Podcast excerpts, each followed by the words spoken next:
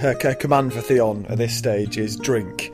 It's a, it's a, it's a two pronged approach to therapy. This it's on the one hand, if you're not going to get better, kill yourself, and on the other hand, and also keep drinking. I was just on the cusp of being like being on Team Sansa again, and then she made some further poor life choices. As I was watching like Ian McShane wandering around, like slapping people on the back, and everyone working together and cheerfully ladling out bits of soup and stuff, I actually almost heard you in the back of my mind saying, I just heard this voice of Dave going, Oh, they're all going to die. Hello, welcome to Shark Liver Oil. I'm Matt, I'm Dave. Hello. and today we are discussing. Uh, it's actually episode seven of uh, the uh, Game of Thrones season six, called "The Broken Man." Um, as ever, we discuss this from the point of view of a couple of book readers who have read all the books as far as actually past Dance with Dragons. We've done the Winds of Winter chapters as well, haven't Yeah, we? yeah. We've done that. We've come back for come back for more. Yeah. We've eaten the smorgasbord. We've gone through the puddings, and we've come back for some cheese and crackers. That's how. That's how into a Game of Thrones we are. Yeah, although there apparently there is a mint that's arrived with the bill because there's another chapter which we haven't looked at yet, so we may have to do that at the end of the series. Absolutely. Um, that, that George, the tease, releasing another chapter. Is that like half the book is released now? Yeah. Feels well, like no, it's the half of a normal-sized book, but it's, it, Yeah. I think it constitutes a mere limbering up. This is just this is just the the four strokes, the attempts. Yeah. so yeah, so this is done from the point of view of um, having read the books. So if you're worried about book spoilers and things like that, um, this is your sort of early warning for that. We also enter the bunker full of spoilers at the end of the Hey! podcast. We do play a bit of music just to sort of trunk, sort of give you warning of that as well, in case you you want to avoid But- fan theories. Uh, Have you noticed this as well, though? That we call it the bunker full of spoilers because that's what it was for the whole series. But it's now the bunker full of increasingly wild-eyed, poorly informed fan theories, It's bec- or even, even the like the, the the bunker full of things which in one week seem unbelievably implausible, and then two episodes later, such is the pace of the plot now in the TV series, turn out to be absolute nailed-on certainties for what's going to happen. Well, this is this is the problem now. The plot um, and, and the series, series six, because it's moved beyond the books, is mercilessly shelling the bunker full of spoilers. scored a scored a direct hit last week with Benjen Stark isn't dead, and um, and scored another direct hit this week with uh, with the stuff around Sandor Clegane. So um, the, Yeah. we, we, I'm trying to get through the bunker full of spoilers as quickly as possible before um, they all just get revealed in this series anyway. Are we just gonna have to sit and do some do? uh, We're just gonna have to do like an epic bunker full of spoilers section on this one, where we just go through every All of them. wild, poorly informed thing that's ever been speculated about a Song of Ice and Fire, just so we don't get spoiled by the next episode of the TV series. Yeah. Well, anyway, let's uh, more on that here as we get into uh, episode seven. We start with a cold, what's called a cold open. So, like before the sort of intro begins, you see a bit of bit of action, which doesn't normally happen in Game of Thrones. It's a device used by a lot of other series, but not so much this one. And um, we're in kind of like green happy land. It's almost the Shire without the hobbits. I was going to say that down to the music, isn't it? Like it's, Yeah. it's this like really beautiful kind of pastoral, everything's lovely here scene. Yeah. Which you know, su- such is my such is my twitching fearfulness now in this story universe that I was just, after about three seconds and hearing the the fact that the music was going on in sort of a major key, like an upbeat kind of a way, I was going. You're going to be dead. You're going to be dead. You're going to be dead. You're all going to die. That's really funny because as I was watching like Ian McShane wandering around like slapping people on the back and everyone working together and cheerfully ladling out bits of soup and stuff, I actually almost heard you in the back of my mind saying, I just heard this voice of Dave going, Oh, they're all going to die. Oh, I'm sorry, Matt. I've got in your head. That must be a horrifying experience. yeah, but as we'll see, you're absolutely right. Um, you know the show very, very well by now. Um, Yeah. but yeah, so we're, we're in we're in rural Happy Land. Everyone's working together to build. I don't know what it is. Some kind of tower. Might be a might even be a sept. I don't know if it's got seven sides. Looked Um, a bit like it, didn't it? He was yeah. definitely the again Ian McShane, fantastic cameo, Yeah. but um, he was uh, he was carrying off with the um, the seven pointed star on his chest and stuff, wasn't he? Yeah, yeah. Um, I suppose that the reason, obviously, the, the cold open bit is just a very short um, section where it's revealed that one of the people here is Sandor Clegane, the Hound. Um, I assume they did that at the start, a because it's sort of it's wrong foots you a bit because it's so the tone's so different to the rest of the series, um, and also they have his name obviously on the opening credits, so it'd have been a bit of a spoiler for people paying attention. Yeah, well, I was actually spoiled for that. I didn't see his name, but I saw um, uh, uh, Jerome Flynn, who plays Oh, yeah. Yeah. and I was like, "Oh, he's still alive, is he?" Oh yeah, yeah, there's that as well. Um, So yeah, once we pass the other side of the credits, there's there's a bit more detail about them all working together. We're introduced to Septon. I think it's Septon Meribald who is in the books, um, and as far as we know, is still alive in the books actually. Um, And that that's the Ian McShane character, or uh, Swearengen from um, Deadwood, or Lovejoy if you're from Britain. That's it. I never watched. I never watched Deadwood, so it was really weird to me that Ian McShane has this role, like this, like this successful kind of later career thing in America. Because all I remember him as is sort of Sunday afternoon TV, sort of. What was he? He was he was an antiques dealer that also solved crimes, wasn't he? Something like that, yeah. and his whole purpose was to be there and just sort of smoulder and be, be you know, the sort of housewife's choice. Yeah, yeah. And now, now he's got this, you know, fantastic career in, in American TV. Yeah, fair play, fair play.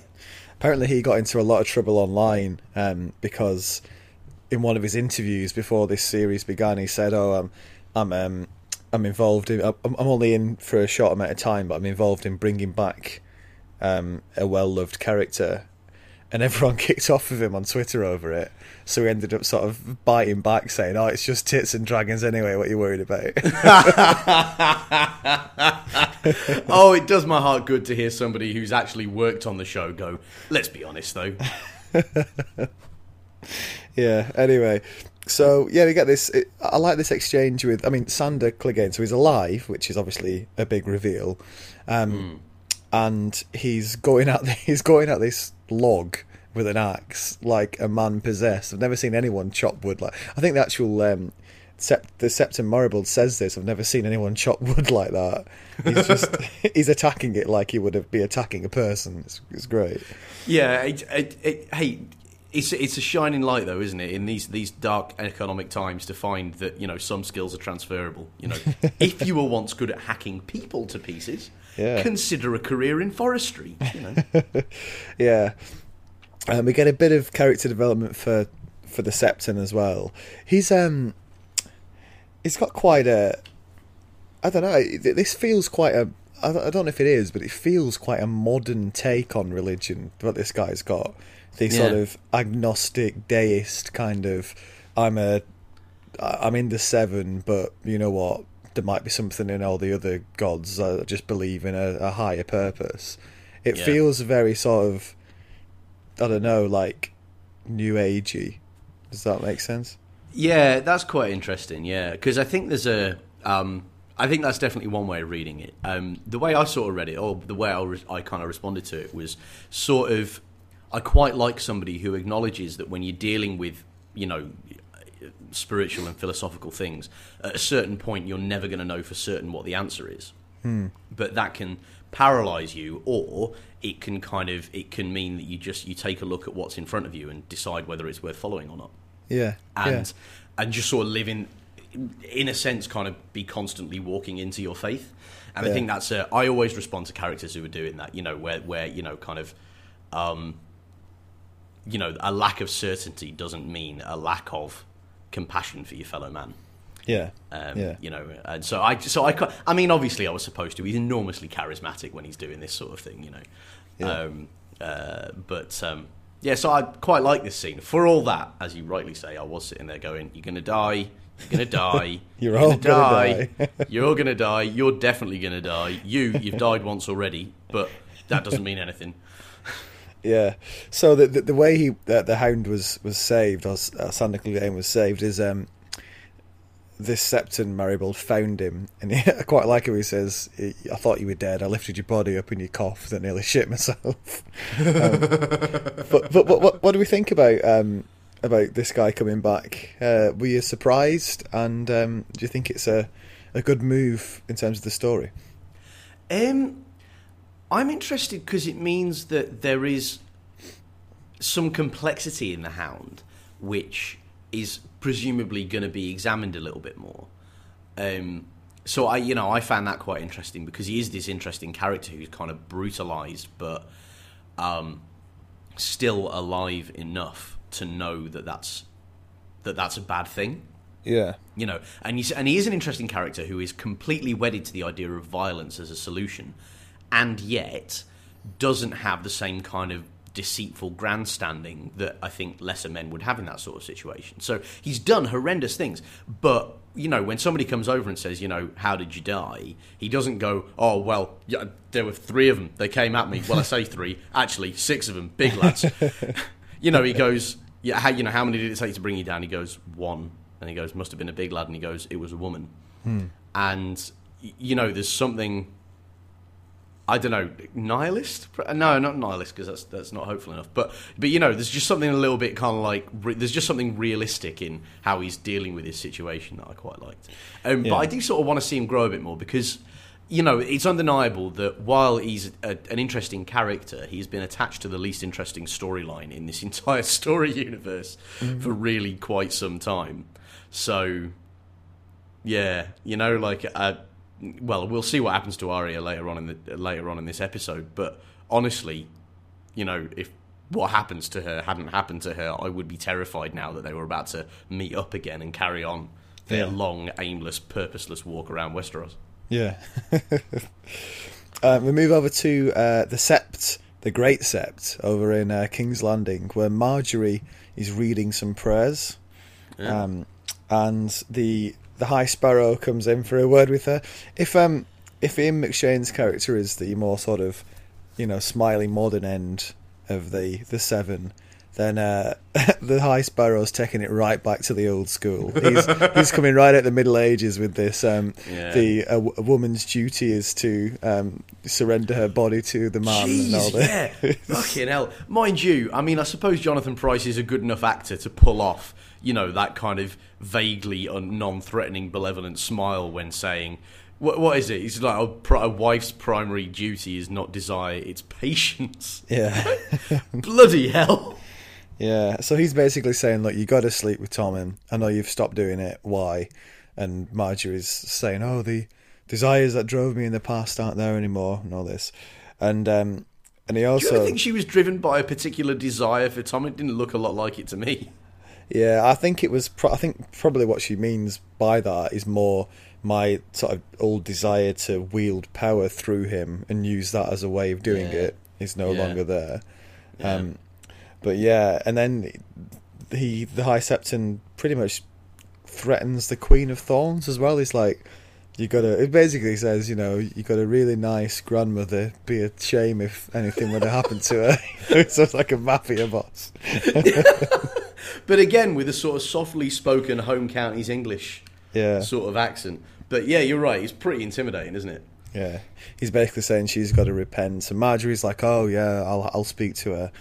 Um, yeah, yeah, and then there's just a little glint in his eye, isn't it, where he gets into his sort of, you know, um, uh, Goodfellas thing. Like you can almost he's that close to being like, "Fuck you, pay me." yeah, yeah. So she goes to talk to uh, the Queen of Thorns, um, and she's she's having this chat, and she's still got this sort of wide-eyed, um, you know, um, very sort of true believer appearance, Margaery, and you know, Queen of Thorns is saying about all this, you know, what's happened to you, and and what about Loras? And Margaery's all like, oh yeah, well, he's he's got to repent as well.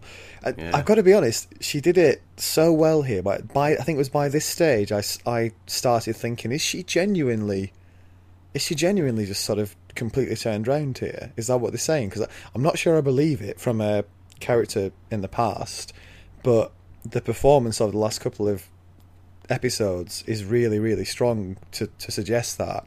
And then Yeah. just when when I was thinking that, she passes this, she quietly passes this note over, which is this drawing of this flower, um, to show that she's basically, you know, her loyalty is still to the Tyrells. It's just she's playing some kind of long game here.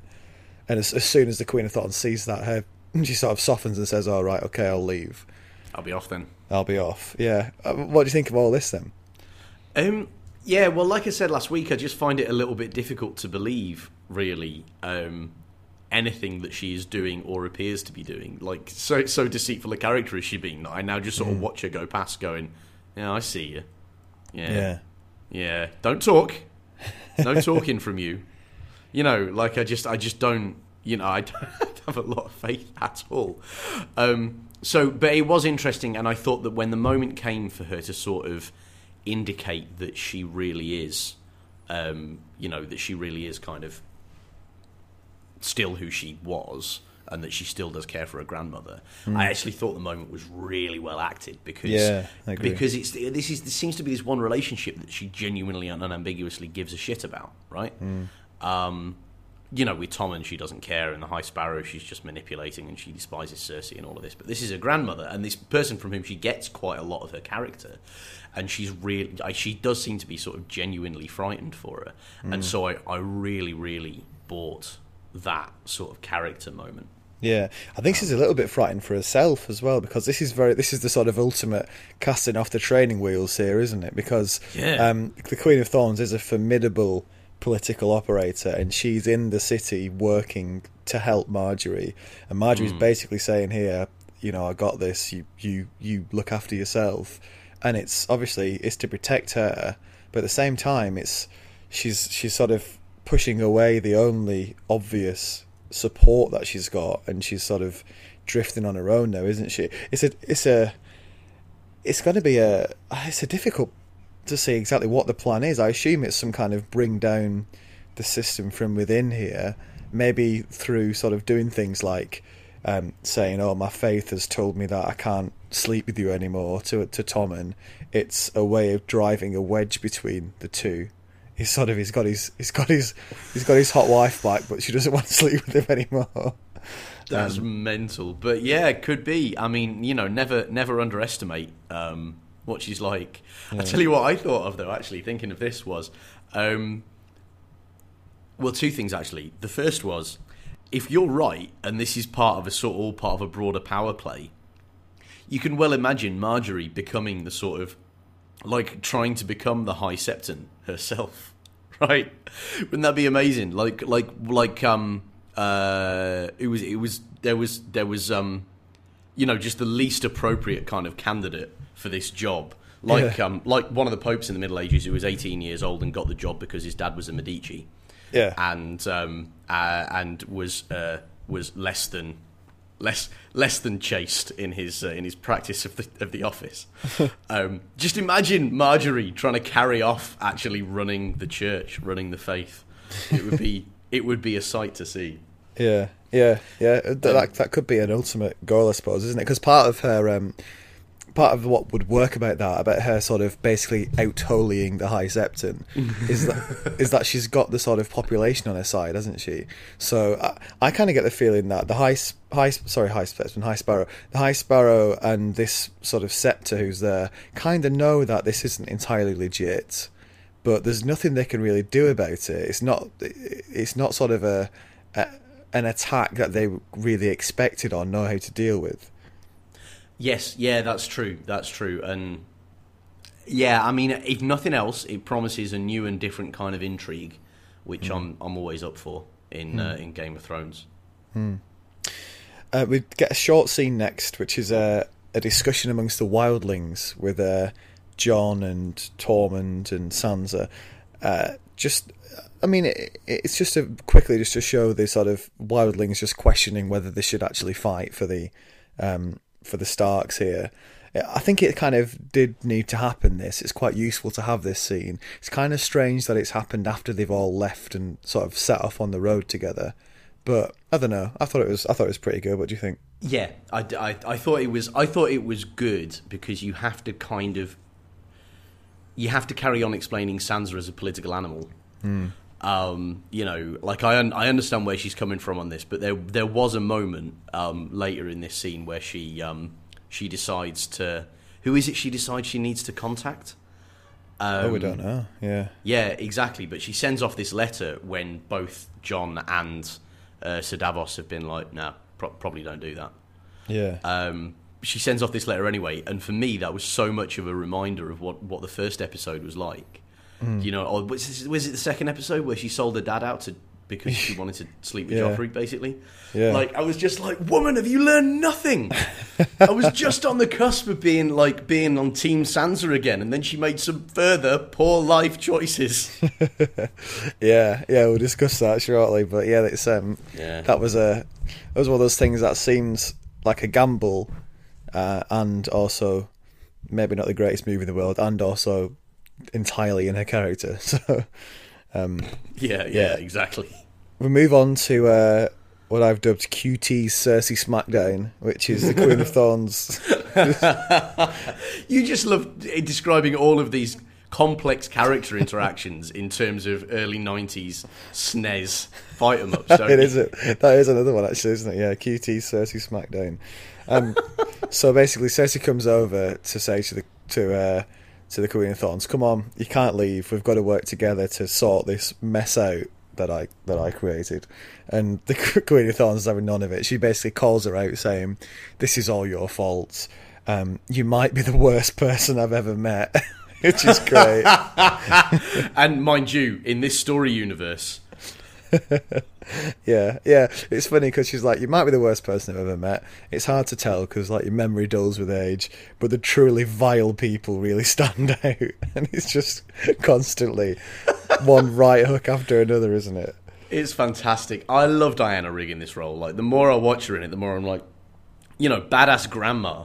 And she's so good at it. She's just so good at it. Yeah, and she she lays a lot of um a lot of this out as well, which makes it very clear. And I didn't really consider just how weak a position Cersei's in now, but she she she outlines it really well here. You know, Jaime and the Lannister army is gone.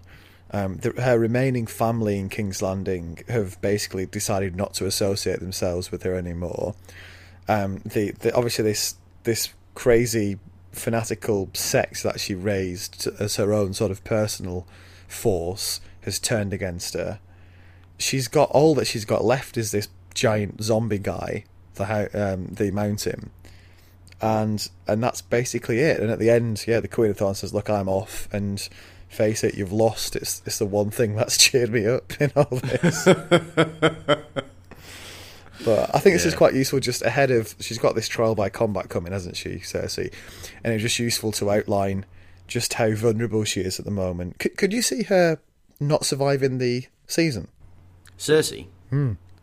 Um, it would be a bit of a lame move to do that at this point. I, I could certainly see him doing it because you know rule nothing out. But there have been points where you would have got a far bigger, more cathartic reaction from it than now because she is this sort of reduced figure. So I think there's probably more sort of narrative juice in having her carrying on to try and be a sort of eminence grise behind the scenes kind of you know puppet mistress, um, rather than just because if you have her killed now, then it's just like uh, oh okay all right cool. Whereas you know the response you got when you killed Joffrey, for example, um, was just so much more dramatic. Yeah, yeah, yeah. That's true. I, th- I do think maybe. I mean, we've we've had quite a few of the Joffrey type deaths where it's suddenly out of nowhere, um, a- and people almost at the height of the powers suddenly struck down. I wonder Yeah. if it would be interesting to see sort of a decline and fall story as well over the course of a couple Oh, of seasons. She just You know- sort of goes. Yeah, I can see that actually, Matt. I think you're making a good point there. Like, yeah, because I'm I'm forgetting. Like, I'm treating this like a soap opera, and but actually, what they're trying to do is tell a tell a complete story or several complete stories over about whatever it's going to be in the end, sort of 70, 75 hours. Um, So yeah, I, I don't know. I think you might be onto something there. Actually, I'd be interested. And we move over to Jaime in the Riverlands. Um, we get to see um, how not to perform a siege. as we arrive at the Frey siege lines. I love how shite the Freys are. Do you know what I mean? Like, you know, we're not going to see them killed in this sort of orgy of uh, of catharsis, but they are just a bit rubbish, and that Yeah. is itself quite entertaining. Yeah, we get we and as you say, we're introdu- reintroduced to Bronn as well, who's back, back from his sojourn over to um, Dorne. Speaking of Dorne, Yeah, this is what this is now seven, oh, so six episodes without a, a anything from them since they Yeah. uh, had the revolution. They've just Yeah. dropped it, haven't they? They've thought they really have. It's hilarious, isn't it? They just they've clearly spent a bit too much time on some message boards or been on Reddit a bit too much, and they've just gone. Everybody hates it. Do we strictly? Do we need it? Well, do we need anything? Kill him. Kill him. Yeah, I think they probably either did this plot that they went down in, in the first episode, or maybe there's some cache of wildfire underneath the entire sort of peninsula of Dorne, and it just all blows up, so it's just not there anymore. I'd love it if they'd have actually. That would have been much better than just sort of going right. We've we've we've had all of these powerful female characters kill the men around them, so they're now meaningless in terms of plot because you know. so fuck it. Much see, better if they'd have turned out to be living on top of a nuke.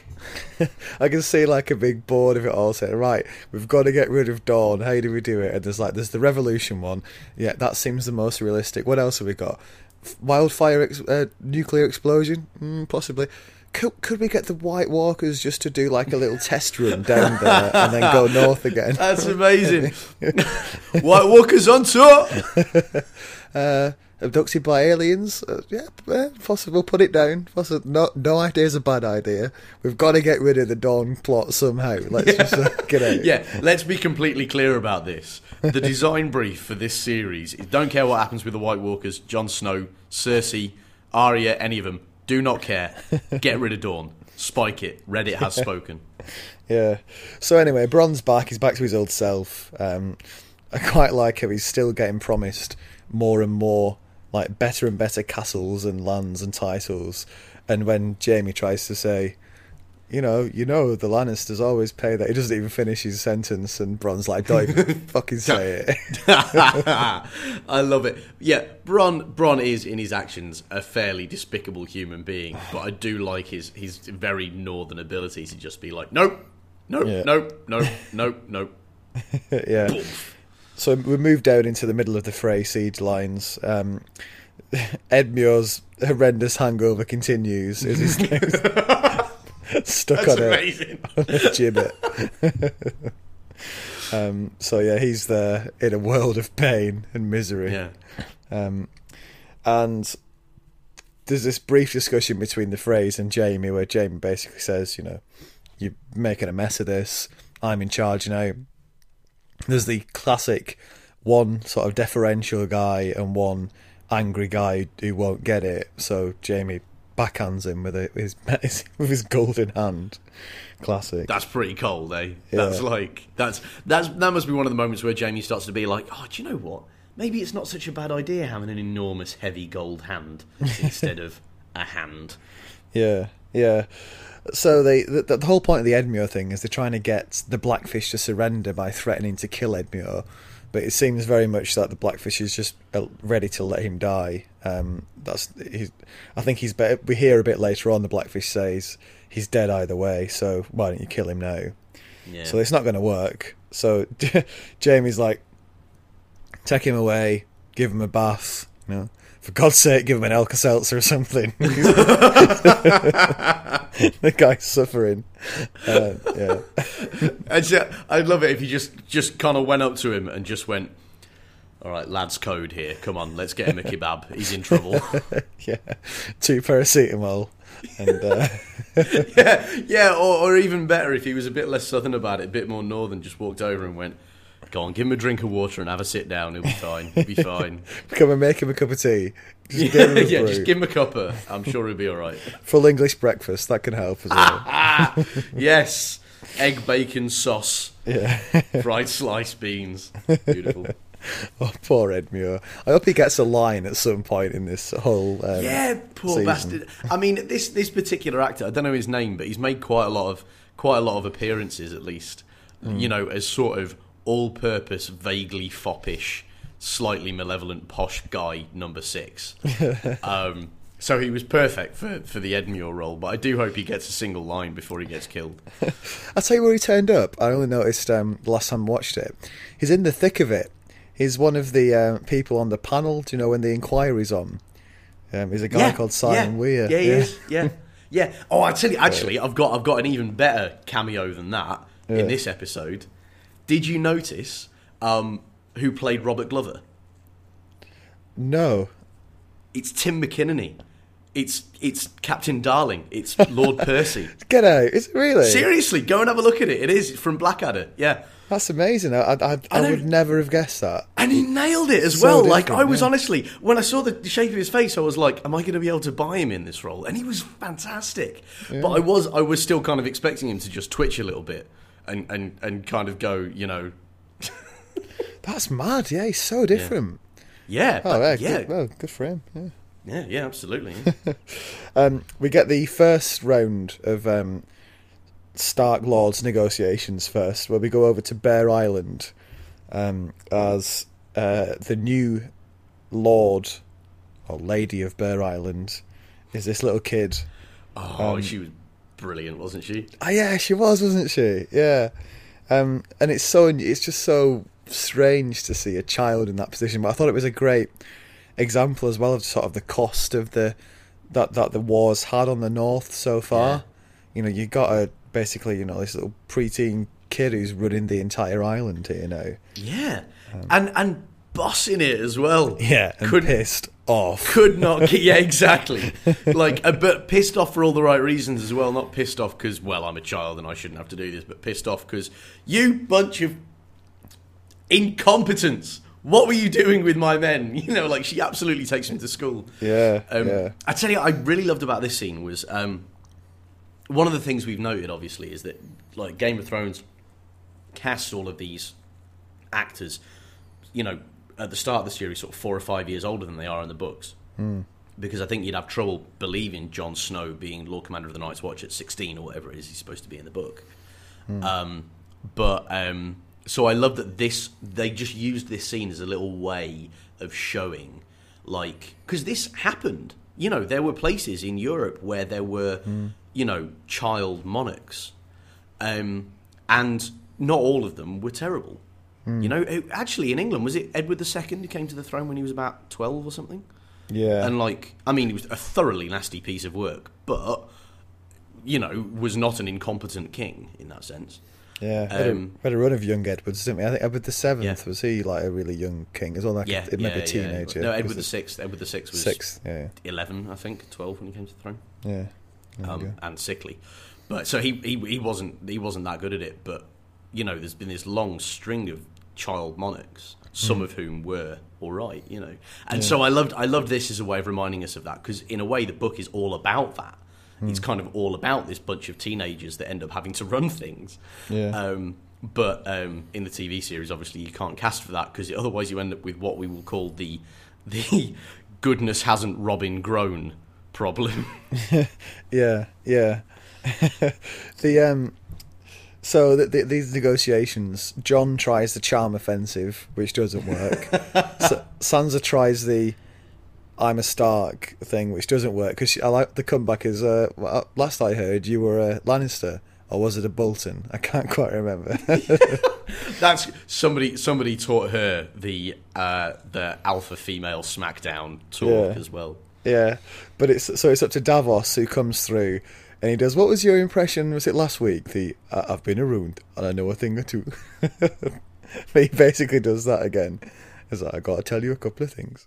Is is it is sort of Geordie? I've been around. and I know a thing I've seen a few things like you know.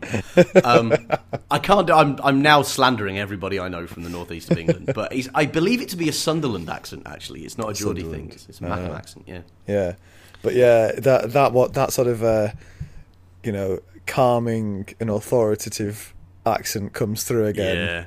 and Yeah. sort I've of seen some stuff, young lady, and I, will not ask you to do anything I wouldn't do myself. You know, just just that's just that sort of like he's he kind of accepts that in some existential sense the war is lost, so you might as well go on fighting it anyway. It's just it's such a north of England attitude. It's great. Yeah. So he's basically he's basically saying I didn't expect to be in my position like you, but you know we are where we are.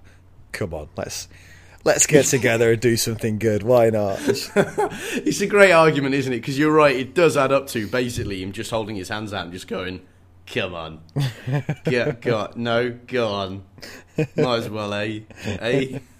yeah, just I could just see him bringing her in as a hug and just nodding his head, going, "Shh, shh." Yeah, yeah. there, there. It's okay. It's all right. It's okay. so, and I love this the, this last bit, which is great, where um, where she says, "Okay, it just does the grand right. Um, we haven't abandoned you before. We won't abandon you today. You can count on our men." And Jon's like, "Great. How many? How many can you provide? Sixty-two. Feeling really brave. that was amazing, and I love that she kept a straight face through that one as well. There wasn't a glance off to the side. There wasn't a you you know we've disappointed you. All there was was sixty-two, and they're fucking hard as nails. I dare you to object. Yeah. So it's a win. It's not a big win, but you know they've got an extra sixty-two. They got he's got a personal guard there if he wants it. Um, there you go. So we, we move back to Riverrun um, for. D- d- it's probably worth just noting just how how good Riverrun looks now. And we didn't see much of this castle before, but um, the sort of detail, especially this drawbridge stuff as well. I just thought it was a really Oh, great yeah. location. Yeah, Um, fantastic. Do you, actually, do you happen to know? Do you reckon they built it, or did they use a castle for it? Because it, it was a fantastic scene. Yeah, I don't know. I'd imagine it's probably a combination of maybe like a castle and a bit of CGI on top of it. Yeah, probably. thought. Um, so yeah, Jaime meets the Blackfish on the drawbridge, and um, part of it is just getting a measure of each other, as the as the Blackfish says here um, at the end. It's interesting when the drawbridge comes down, you see the Blackfish, and you see all these men behind him as well, and they all look sort of really rough and hard and angry. And I just thought that was quite that said a lot about sort of the defenders here as well. It's not you know the blackfish and then a load of sort of green frightened young boys. Yeah. It's it's obviously he wants to give this impression, but it looks like it's a castle defended by veterans who aren't going to sort of capitulate easily. Yeah, um, which Yeah, is interesting. Very much, and that bloke as well. Like he was in, he's been in all sorts of stuff, but I always remember him from Spaced. um, uh, and he's just so good at being the sort of hard, the hardest of the hardcore. He's such the right choice for the Blackfish. you know what I mean? 'Cause he has no shits left to give. Who was he in Space? He was, he was. I'm he was I'm a massive wanker. He was the guy who ran the, um, Oh, the yeah, comic book yeah. company. Bisley. You know, with the yeah, exactly. Bisley. Oh yeah, I, th- I knew I'd seen him before, but I, I didn't place him. Yeah, Yeah. So, so there's this discussion. Um, it's obvious that the Blackfish has no trust at all in Jaime. He basically says, I mean, this is almost straight out of the books where he says, "Why should I, you know, trust a word that a Kingslayer says?" His, his opening negotiations are great because he's like, "Oh, you're here to bring back my, uh, my, my niece's, my, my, my, my niece's kids," and his, uh, James like, "No, oh, so you must be here to hand yourself back in to be a prisoner." no. Oh, okay. so they're the two things you've broken your vows over. So yeah, let's start negotiating. yeah, he's yeah, it is fantastic, isn't it? Because he, he's he's a badass, Brynden Blackfish, but he's not an, a meathead at all. You know, he goes out there with a very clear diplomatic plan Yeah. um, and nails it. Yeah, and he basically says towards the end of this, it doesn't matter what you offer because I don't, but this because it doesn't mean anything because I don't believe a word you say, uh, and I'm willing to die defending this castle. So that's that's how it is. And he basically says, Jaime says at the end, and this is out of the books, you know, why did you bother speaking to me at all if you're not going to believe a word I say? And he's just like, well, sieges are boring, and I thought I'd just get a look at you, and I'm disappointed. Get get a bit of a bit of entertainment out of it, eh? Yeah, yeah. I mean, this is this is one of those ones where it is a bit better in the books because of two things. One that um, there's obviously room for more of the discussion, and he, the Blackfish really does run rings around him in the books and sort of Yeah. almost just plays with him a bit more, Yeah. um, which is quite good fun. And also, the book's great because you're in Jaime's head, and Yeah. it's it's all the more sort of bitter for him because the Blackfish is this uh, character who Jaime's really grown up admiring. Is one of his heroes, like uh, Barristan the Bold and all these other great knights. The Blackfish had this reputation of being this really exciting and daring and you know a, a little bit sort of out from everybody else. Doesn't always do as he's told. Bit of a maverick, but you know the Yeah. kind the kind of guy that Jaime, a young Jaime, would really admire growing up. Yeah. So so this kind of thing really stings for him. Someone Yeah. like that. I think in the books he Jaime remembers like going to Riverrun when he was a teenager and sitting near the blackfish and wanting to talk to him but not knowing what to say and stuff. And that just gives you an extra level of depth that the series obviously can't do. And Mm-hmm. it's probably just thought it was worth a mention. Yeah, absolutely. Yeah. Uh, we move on to the negotiations with the Glovers, which you've touched on before. Yay. and yeah, uh, these don't don't go well at all, do they? So um, not even Davos can turn this one around. Yeah. Um, I thought I loved the exchange um, about who's in your army, where Yeah. Jon says, um, "We've got you know, we've got the Mormonts," and just the the response uh, from from Glover, where he just goes and and looks at him like really angry, like how dare you suggest that that's all you've got? Yeah. And then he, and then he goes, just doubles down and it gets worse. He says, "Oh, a load of wildlings as well," and you Yeah. can just the thing is, you're on Jon's side, and Yeah. you think Northern Lords should be loyal, but you can completely understand why this guy is saying absolutely not. Get out. Yeah, yeah, yeah, totally. And and I think I, I thought it was really well acted because it was this. You can totally see his dilemma as well because it's clearly killing him to renege on a vow of this sort. But that's the problem they've got now is that it's the end of a long, poorly focused, badly run war where everybody everybody went out the first time they were called and it turned to shit. Yeah, yeah, Um, whereas, and and so now they're just like, well, you know, ultimately, what you're asking me to do there is keep running when I've lost both feet. You know, Yeah. like that's I can't, I can't do that right now. yeah, Um, and so I, I completely understand where he's coming from. And it was also another great example of the sort of coldly righteous fury that people who don't know about the difference between a wildling and a white walker feel about the fact that this force is made up of wildlings. You know, so we saw it with Randyll Tarly last week, and we see it more this week from a character who's slightly less tainted by associations. yeah, But it is this sort of like because to most people they think White Walkers are a myth, and the whole reason the wall exists is that these complete bunch of psychopaths north of it. and and then he brings them through the wall, and they're like, "What the what what what yeah, what?" You know, in sheer exasperation and rage. Um, and it's frustrating to me that that Jon isn't in most of these scenes. Nobody's saying, "Yeah, yeah." Think about it though. Would we really have needed a seven seven hundred foot wall of ice to keep out people who, as it turns out, swing a sword roughly as well as we do? yeah. You know, but nobody makes that argument. I'm finding that a bit frustrating at this point. Yeah, yeah, and I, I, I was, I really um, was interested in just the the residual bitterness that's still there as well around how they lost that war and Robb, and basically it's not like they went to war and they were defeated and then you know bad things happened. It's basically they went to war, they were in a good position, and then it all went to shit because of a mistake that just no one can quite understand how you could make such a. It's basically Robb couldn't keep his cock in his trousers. Yeah. and that's Yeah. why like everybody got killed. And it's a, it's a little a little harsh on Robb, but you can Yeah. completely understand from a sort of political point of view. I mean, we spoke about this when it happened, uh, when Yeah. Robb was having all this trouble.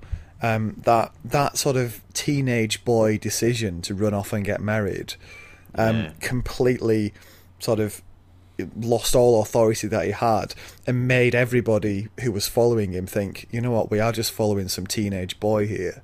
He's not a leader. He's not actually a serious leader. Yeah, yeah, absolutely, and and I think that's a bit yeah, I understand where everybody's coming from on it. Obviously, I liked Robb, so I would argue, you know, he's 15 or whatever it is, you know, like he gets to make a few mistakes and he won a few battles, so surely that counts in his favour. But ultimately, Hmm. yes, he did some really, really stupid things.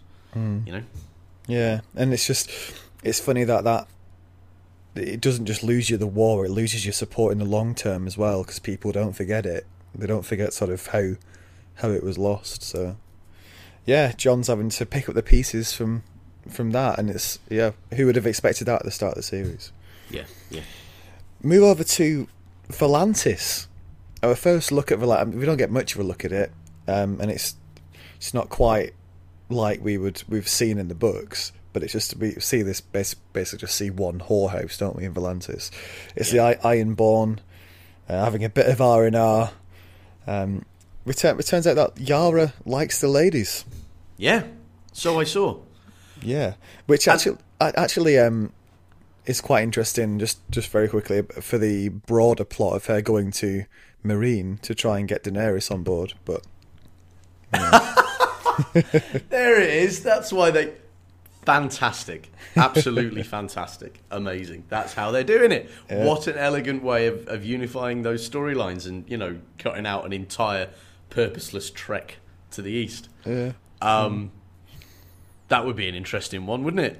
Imagine that coming off because um, because Daenerys. I mean, and they clearly, like, you know, they put it in because because lesbian sex scenes make people watch TV shows. But that happened in the first series, didn't it?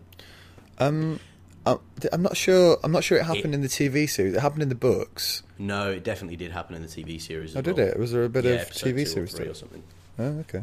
Yeah, yeah, I think. I'm, I'm like, surprised. I'm surprised I don't remember that. To be honest. I'm not sure that it says anything terribly positive about me that I do remember that with such certainty. But there we go. But yeah, Um, yeah, so there's a, a general. So everyone's everyone's having a good time, and of course, there's always one person who's the ghost at the feast, and it's uh, it's Theon. it's it's poor poor dickless he's not Theon. enjoying himself, is he? if uh, if you've been castrated, Dave, the last place you want to end up, um, especially if you used to be the kind of guy who liked to shag around a lot. Um, Yeah. You don't really want to go back to somewhere like this, do you? So he's sitting there all depressed, look, staring into his drink. And I can't blame him for that, really. Yeah, well, it's great Um, because Yara moves into sort of uh, Yara Yara's therapy 101, where she basically says, "Look, either cheer up or kill yourself," which I don't think is a particularly good approach to someone who's mentally traumatized. But Yeah, it really it's, it's way. whatever whatever kind of love and care is on a spectrum, whatever spectrum that's on, that's at the other end of it, isn't it? Yeah, yeah. You're not feeling well, you might as well just do yourself in. Or stick around and do what I tell you to do, eh? Yeah, so so Yara's commanding uh, her, her command for Theon at this stage is drink. It's a it's a it's a two pronged approach to therapy. This it's on the one hand, if you're not going to get better, kill yourself, and on the other hand, and also keep drinking. So um, It's a, it's a. We could call this creditably. We could call this a very 1950s therapeutic approach, couldn't yeah, I would, wouldn't like to see the success rate, but um, anyway. Yeah, I'd like to see the uh, the training video for it. To be honest, I'd like to. I'd you know the sort of office training video. Remember, if you ever feel sad or depressed, it's never going to improve, and it's better to kill yourself now than become a burden to your nearest and dearest. Yeah, I do like how, as part of her pep talk, she says to Theon, "I know you've had some bad years," and he goes, "Bad years." Yeah, that was fantastic, wasn't it? No, bad bad years. I think we might at this point be stretching the use of the word bad, and we may need to search for other superlatives such as terrible or nightmarish or unbelievably life destroying. Eh? Yeah, bad years is what happens to someone who doesn't get a promotion and gets a divorce. that wasn't what happened to me.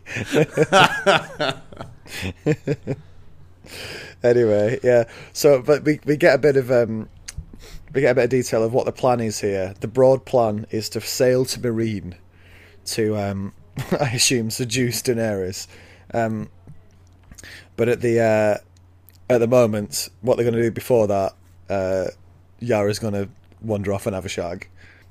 Uh, we then go back to Jon Snow and uh, Sansa and friends. They've uh, they've set up camp in a, a good place apparently, according to Davos. This is where Stannis camped at one point as well, because it's uh, good ground. You've got the mountains at your back, which are good cover. You've got water for the horses. All all the all the trappings of a nice All camp. mod cons. Yeah, uh, and horrible snow and stuff as well. But um, it's there. It's not looking good, is it? Here, I mean, there's a lot of infighting. The wildlings are fighting with the um, with the other men. There's a, there's this fight going on which Davos runs over to break up, and I love it because it just cuts back a bit later on, and Davos has pulled them apart, and this guy just spins around and goes, "Who the fuck are you?" I did love that. That was, I, I mean, may, maybe that says something about the life I've led to this point, but there was a lot of, yeah, that's a Friday night out, isn't it? About that. Just some places where I've been for a night out, it's exactly that. Somebody gets in to try and get involved and make, make peace, but somebody's having none of it. Yeah, Who the fuck are you? I, I was quite sad though that I didn't see Davos regulate in that situation because you know that Yeah. he's got to have a punch on him like an iron bar. Yeah. But but we didn't get that scene, and I just love to see Davos kind of laying down the law a little bit. You know, we've seen him beat Avuncular, and now I want to see him just sort of be like, "Sorry, son, you what?" Yeah. Now, I, th- I thought Sansa in this scene, um, in the last couple with the negotiations, she's tried to almost be sort of bad cop and um, say, you've got to join us because of this, and it hasn't worked. And I thought in this scene, she was. She's starting to sort of dangerously slide back to sort of moany Sansa. Yeah. Um, she's she's wandering around next to Raw, uh, next to Jon. She said, "Oh, so Davos is your most trusted guy now, is he? The guy who was with Stannis before, and oh, we've only got this, and oh, isn't this rubbish?" And Jon's like, Yeah. "I'm doing my best. Come on." Yeah, well, and plus, it's not clear to me where Sansa gets her strong opinions on military strategy. Hmm. Do you know what I mean? Like, where is she? Where has she been such that she would have witnessed how to actually run a campaign? Yeah. Do you know what I mean? She does at least have a solution that she suggests, where she says, come, "You know, if we just go down to the Cerwyns, they'll come on board." And Jon's like, "We've not got time. This is all we've got. We're going to have to go with this." Yeah. and you can see why she's you can see why she's obviously despairing a bit because it's clear they don't have the numbers and this is why she jots off this letter um, now there's been a few theories around who she's writing to here i think the most obvious one is to littlefinger to get the knights of the vale over here to bolster them Yeah. obviously littlefinger said i've got an army i'm ready to help you and she said no i don't trust you anymore but now you know needs must um, Jeez. it could it could be uh, to Riverrun to the Yeah. Blackfish. Um, what he'll go, dear niece. Fantastic that you're still alive. somewhat preoccupied by enormous army surrounding my position, which, while well fortified and stocked, doesn't really allow me to get away for holidays. Lots of love, Uncle Bryn. Yeah, she's also she's already sent Brienne down there, so I'm not sure um, why she. Yeah, what's that about? I don't know. Um, another theory that someone came up with, I think it was Baldwin who came up with this, was that she's writing to Ramsay to basically call him out because she knows that they've got a good a good defensive position here. She's Oh. saying to him, "Come, Fucking hell. come and have Can a you go if imagine? you're hard enough." Yeah. Can you imagine? I do you know what? Any other character I'd be like, nah, they wouldn't be that stupid. Sansa would be precisely that stupid. I don't even think Sansa would do that without first consulting with the others. Because what's she going to do? Just sort of not mention it, and then as they're all sort of heading out, they'll get caught unawares anyway. Yeah, I was going to say, but you could sort of imagine it. You know, I, I th- I'm pretty sure this is to. If I was to bet, I'd say this is to Littlefinger. I could see a little bit from, do you know, the close up of the letter, and there's something like "fulfill your promise" in the um, in the writing there, which obviously tallies well with Littlefinger's promise to do whatever he can to help her. So I'm pretty sure that's where it's going. I'm not sure how loyal he is still, Littlefinger, but um, I, I I think that's the way it's going to go anyway. You got the uh, Lords of the Yeah. Vale coming in. Finally, we get to see them do a bit of fighting. Yeah, Uh, so even though one of them's played by that bloke who read out things badly in uh, in Four Weddings and a Funeral. yeah, yeah, still alive. Just Still, he's still going, despite the fact that his lord is mental. Uh, we then go back to uh, back to happy Greenland with Septon Meribald. Um, he gives this uh, almost like sermon where he talks about his old life. He used to be a soldier. Um, he uh, killed on command, stole on command, you know, all this sort of stuff. And then he had a sort of attack of conscience and decided to leave. Um, and he says it's it's never never too late to come back, never too late to start sort of trying to make things better. Yeah. Um, it's almost directed directly at the Hound, this isn't it? Yeah. And I kind of get the feeling that Sandor's pretty much on board with this. He's got the chance to make a new life. He's he's obviously not part of the group yet because he doesn't he doesn't really want to engage with people, but he wants to help out with the sort of chopping wood and all this. Um, you get the feeling it is a bit of a sort of healing process for him. This until the short, sharp end of it. yeah, until, until the inevitable bloodshed. Yeah, But um, yeah, I agree with that. And what's interesting is um, you're never going to see him as a character. I don't think he's ever going to have that moment where he completely changes how he talks about things. Mm. You know, I don't think you're ever going to see him kind of become the sort of slightly unsure with himself, kind of, you know, I've repented and therefore that means I need to become a much less interesting person type. So he's never going to get down on his knees and go, You're right, Seven, save me. But there's something far deeper going on where he's actually encountering the possibility of redemption here, which is beautiful.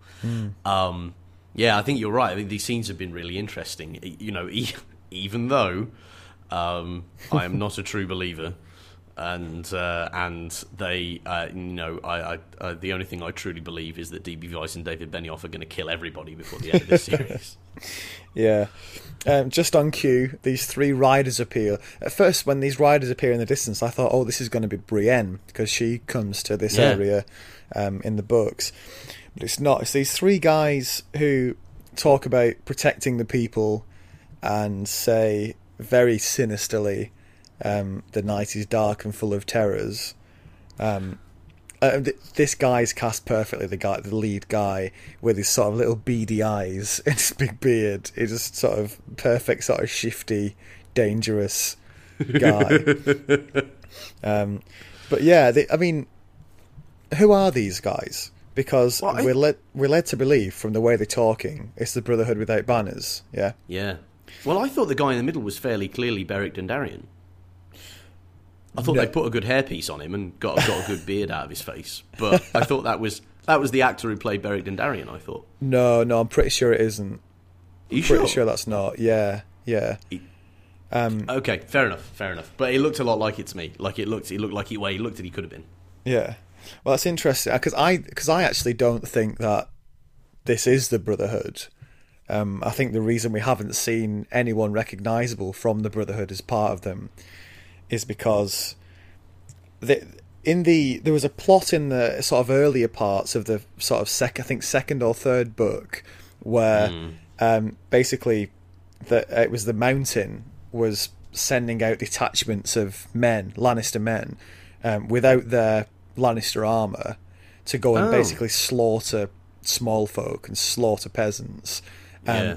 Pretending to be the Brotherhood, basically to stop the peasants helping the Brotherhood in hiding them. And I just wonder if this is sort of a, a version of that because it's so out of character for the Brotherhood without banners to do this. The whole point of them is to protect the defenseless. That's true. Although I thought that maybe this was just. I think that well, the Brotherhood of Banners have always balanced on a knife edge, haven't they? And um, and we've definitely seen them become more um, violent Yeah. with the with the Lady Stoneheart stuff, which we've only really glimpsed in the TV in, in the book. yeah.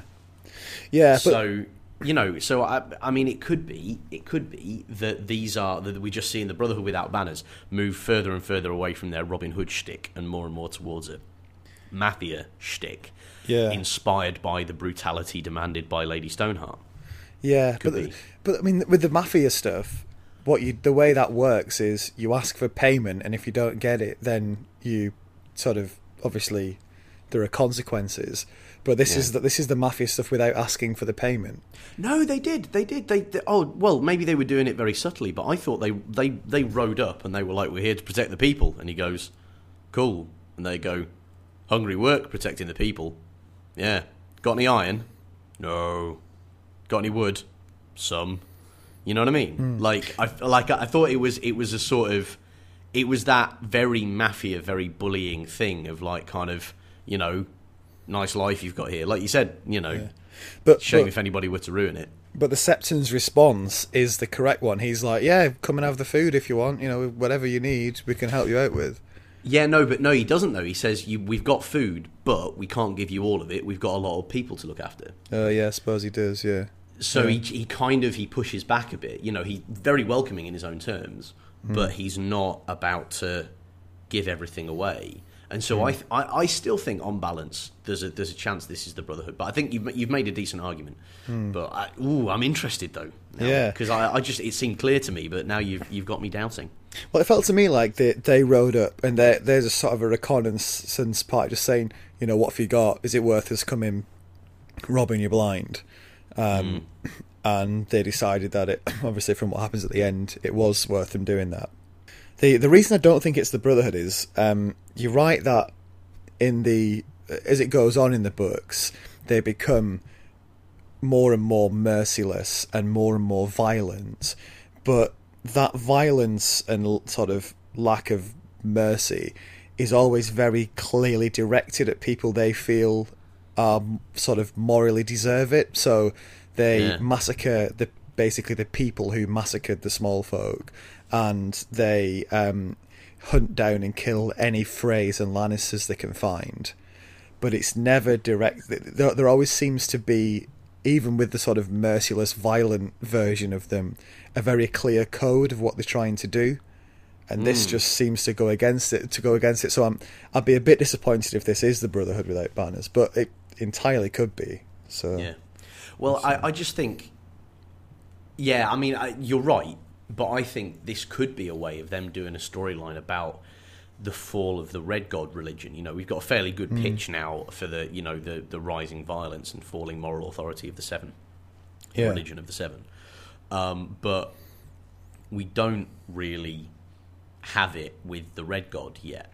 But you could well see how somebody being resurre- resurrected by the Red God, Lady Stoneheart, and I bet somebody's gone. I bet, actually, I bet what it is is um, uh, what's his name? Thoros of Myr has gone, pointed at Lady Stoneheart and gone, "She is Azor Ahai reborn."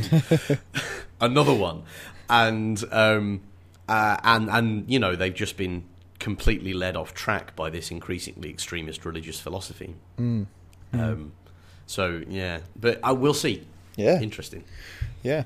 Um, we then move on to oh, strap yourself in because uh, Super Arya Beatdown Party '99 is about to get a, a gritty reboot. Uh, it's about to go all Mortal Kombat.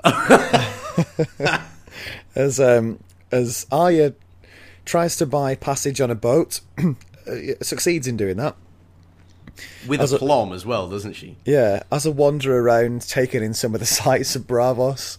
Um, Yeah, almost. You can almost hear the nostalgic music playing, can't you? So, oh, I'm gonna miss this place. It's like leaving high school. Oh, you know, I hated it at the time, but now I'm leaving. Oh, yeah, and then gets and then this old lady comes up, sweet girl, and immediately thinking, "Oh no!" And then she, gets, yeah, totally. she gets shanked by the waif, and then manages to throw herself into the canal and survive. But we end with you her. wouldn't call that a survival strategy, would you? Oh yeah, we end with her sort of staggering through the market, um, obviously bleeding heavily from two stab wounds to her stomach. Yeah. Um, oh shit! Is this is this the end of the road for Arya? if it is, if it is, Matt, I am going to be furious. Heads will roll. Honestly, like, you must be kidding me. She's going to walk around Westeros for five books. She's going to go and get beaten up to no discernible purpose for a book and a half. And then she's going to get killed in three minutes at the end of the episode. Is she? Is she really? Hmm? But I can't see a way out of it. I, can you? I can't see anywhere out of it. Yeah, this is it. I I was watching it thinking, well, how on earth is this gonna realistically be resolved without her dying? Um, I can think of one or two ma- major possibilities. One is she needs to be found by a friendly person and nursed back to health, which is possible, I suppose.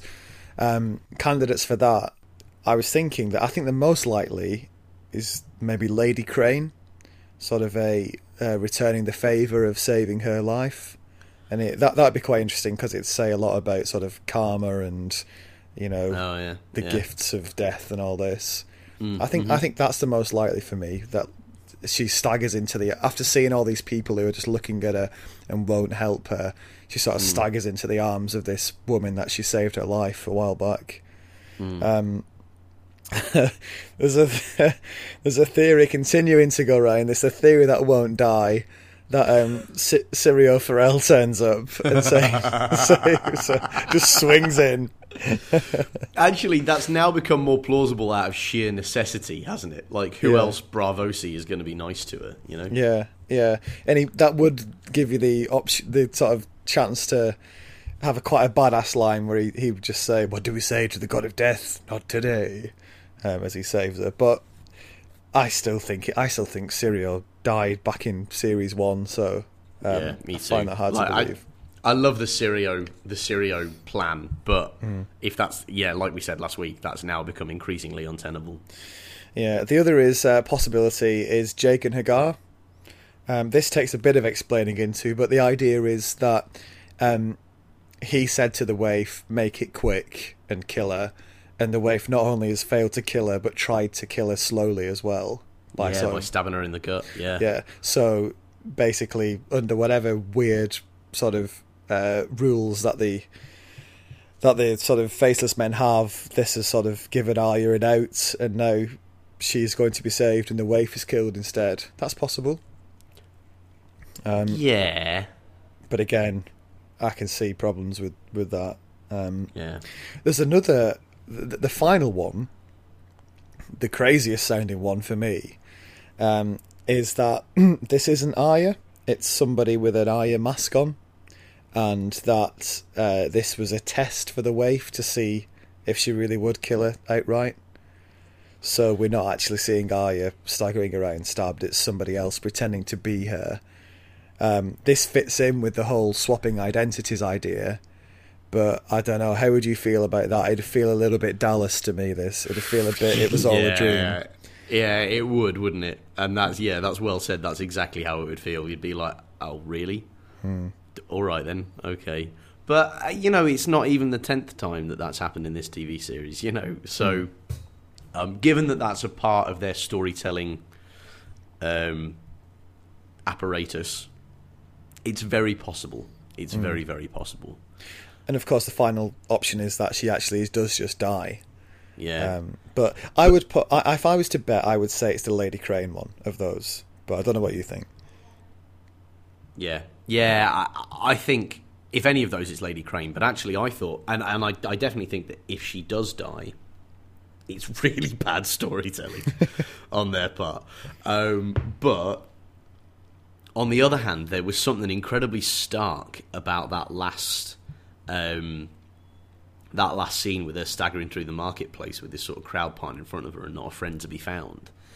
Um, you know, just I mean, if part of the point of the story is about you know, kind of the the the viciousness of random chance, then maybe it does make sense for her story arc to end there, and it's just about this massive, you know, this kind of like you you know you can be as resourceful as you want and lucky as you want and change in response to promises of safety as much as you want.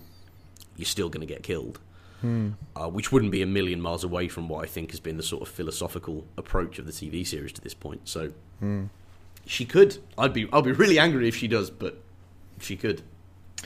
Well, we shall see. Speaking of dead, we then go back to Super Happy Land of the Hound, and um, when we last left, the Hound was chopping wood and said, "Oh, I'll, I'll come over to uh, to have some soup in a bit." He goes over to get his soup, and he finds everybody dead, and Septon Meribald uh, has been hung, and here's the sort of downbeat end uh, that we well that we predicted at the start, so that I heard Yep. you predict at the start, even though you weren't sitting with me. Good Yeah. to be right, isn't it? Ah, I'm overjoyed, mate. I really am. Yeah. So, um, and that's where we end. And we end with sort of the hound picking up the axe, uh, looking up.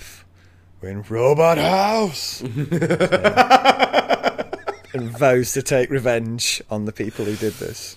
Is that our first Futurama reference? I think it might be. Yeah. There we go. Okay. Good episode. Cool. Yeah, very good episode. Well, that brings um, to an end our uh, sort of recap of the uh, episode seven of series six, "The Broken Man." If you've any feedback to send us on uh, on any of this, you can send it to sharkliveroilpodcast at gmail.com. That's sharkliveroilpodcast at gmail.com. Or you can find us on Twitter at sharkliveroil. And all that remains for us is to say, if you want to keep listening to a few fan theories about the future, that's going to come up as we enter the music, and then after the music, enter Matt's Unker, full of spoilers. Cue the music.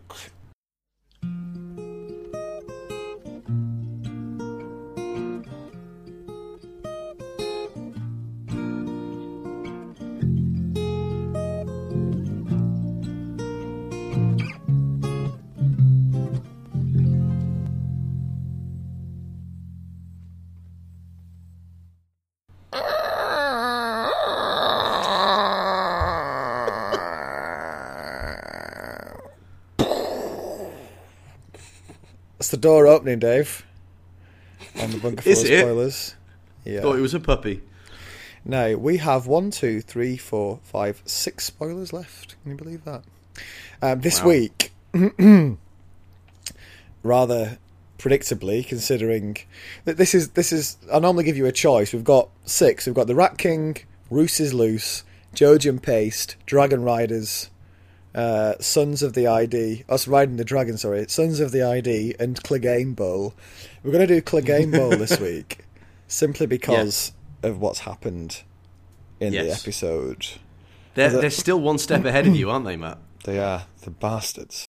Um, part of this theory has been basically blown out of the water insofar as it being a theory anymore. It's now fact. But um, so the idea is, su- surprise, surprise, that the hound, Sandor Clegane, isn't actually dead. Um, your suspicions may first have been aroused by his appearance in this episode. You're really wishing we'd gone onto that last week, hadn't you? yeah.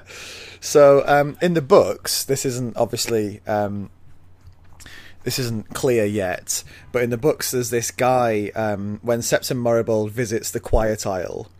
Um, there's this guy, big bloke in a hood, who's digging a grave. Do you remember? Yeah. Um, basically, he is. It's believed that he's the Hound, and um, when Se- when the so this guy who found him says that the Hound is dead, he means that in a sort of figurative sense. In that, oh, the, he's the- dead. yeah, The, the violent man's died, and you know he's been reborn as this other guy.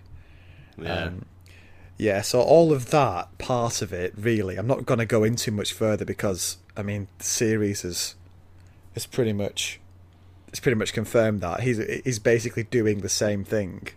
Um, he is the gravedigger, but sort of in a sort of truncated version for the TV series. Um, the other part of this is Robert Strong. Um, is in fact the mountain, which again the series has made explicit, hasn't it? And to be honest, the books we we were sort of had a bit of fun with that, haven't we? We've said surely Yeah. everybody knows that this guy is the mountain reanimated. yeah. Yeah. Yeah. Um, the bit that we still haven't seen, and that may or may not be true, is the idea that these two brothers, feuding brothers, um, Yeah. will go one on one in the arena um, as part of this Cersei's trial by combat, and that what the how's he going to get all the way back there? I don't know, but so so Cersei obviously is going to choose the mountain for her champion, and the idea is that now that Sandor has um, been almost sort of uh, brought back and saved by the Seven, that the the, the faith will choose him as their champion. It does take a bit of work to get him down to King's Landing now, doesn't it? But It certainly does, and it also takes quite a bit of work to get the Seven into the miraculous signs and wonders business, where previously they've been in the, you know, carefully manipulative moral philosophy business. Yeah. right? Yeah, but I- suppose from a practical point of view, he is a total badass. If you're going to want someone Yeah. to go up against the mountain, maybe he's your man. Yeah, and he'd have all sorts of thematic strength, but I don't think he's quite become enough of a true believer hmm. at this point. I feel I still think he's in the process of working out what he thinks. Yeah. Um, yeah. but I think from a point of view of him not really believing in anything, he, he, he does hate his brother. And maybe he just thinks, yeah, why not? I'll try and kill my brother. It's as good a, as good a fight as any. Yeah, I mean he's been looking for that fight his entire life. But again, if he think if the whole essence of him embracing the seven is that the old man is dead, Yeah. then what on earth is he doing carrying on his grudge against his brother? Yeah, Do you know what I th- mean? I think the old man might have got a um, a bit of CPR with him walking around, seeing what happened to all those people who were being nice to him. yeah, yeah, yeah. You might be onto something there, but it's still going to be hard for him to blame that on his brother. Although, actually, no, you're onto something there, aren't you? Because you're saying it's these people who've been sent off to to journey around by the mountain way back when. Yeah. So if they're not, in fact, the Brotherhood without banners, and they are the they are just some random wankers sent out by the mountain, that Yeah. would be enough to get him on a horse, wouldn't it? So could we see a couple of episodes here of almost like the Hound detective work, where he goes and hunts down these guys who he thinks are the Brotherhood, gets a confession out of them where they say, "Oh no, we were we were told to do it by someone in King's Landing," goes down to King's Landing and then starts cleaning house down there. That's possible. It certainly is. Yeah. Although I think I see him still dying at the end of it, to be honest. But Yeah. Would you? Would but you? yeah, that is possible, and, and I, I like that we've now in, we've now invoked the possibility of the real Inspector Hound. eh? Eh? So would your money be on the mountain in a one-on-one fight, the zombie mountain? Yeah, because I don't like him, and because George Martin's got a fascination with zombies. I think those two things in combination usually add up to somebody winning a fight, right? Yeah, I'd be gutted if he got all the way down there and then got beaten by the Hound. It'd be like your team getting to the cup final and losing. Yeah, it would be exactly like that. Yes, which I know about this year. Thanks very much. Yes. And that's almost exactly the reason why that's going to happen this way, actually, isn't it? It. yeah, that's exactly it. Um, and the other thing about the um, the Clegane Bowl thing feeds into this idea of the Valonqar, which we were talking talking about before, the prophecy that says that the little brother will end up getting you killed, um, which was said to Cersei, and obviously the Hound is the little brother of the Mountain. If he kills the Mountain, that will end end with Cersei getting killed. So again, Yeah, there's something in that. Yeah, I sometimes think with George Martin as well, he does these prophecies and then writes the story to sort of fulfill them. So that kind of Yeah. makes a bit of sense. But Yeah. um, but what do you Yeah. think overall? A on the possibility of this actually happening, and B, yeah, as you've said, why you think the mountain's gonna gonna beat him if that's the case? Um, it's. I think it. I would think it was total nonsense, but actually, there are a few things about how stories tend to get told in this universe where I'm like, hmm, maybe, maybe. um, so that could be a thing. Um, why I think the mountain's going to win is just because he's like he's. You don't create a, a, an unstoppable badass and then have him stopped. You know what I mean? Uh, Unless the unstoppable badass is Ned Stark and somebody that you really like. I have no reason to like the mountain, so he's going to stay alive.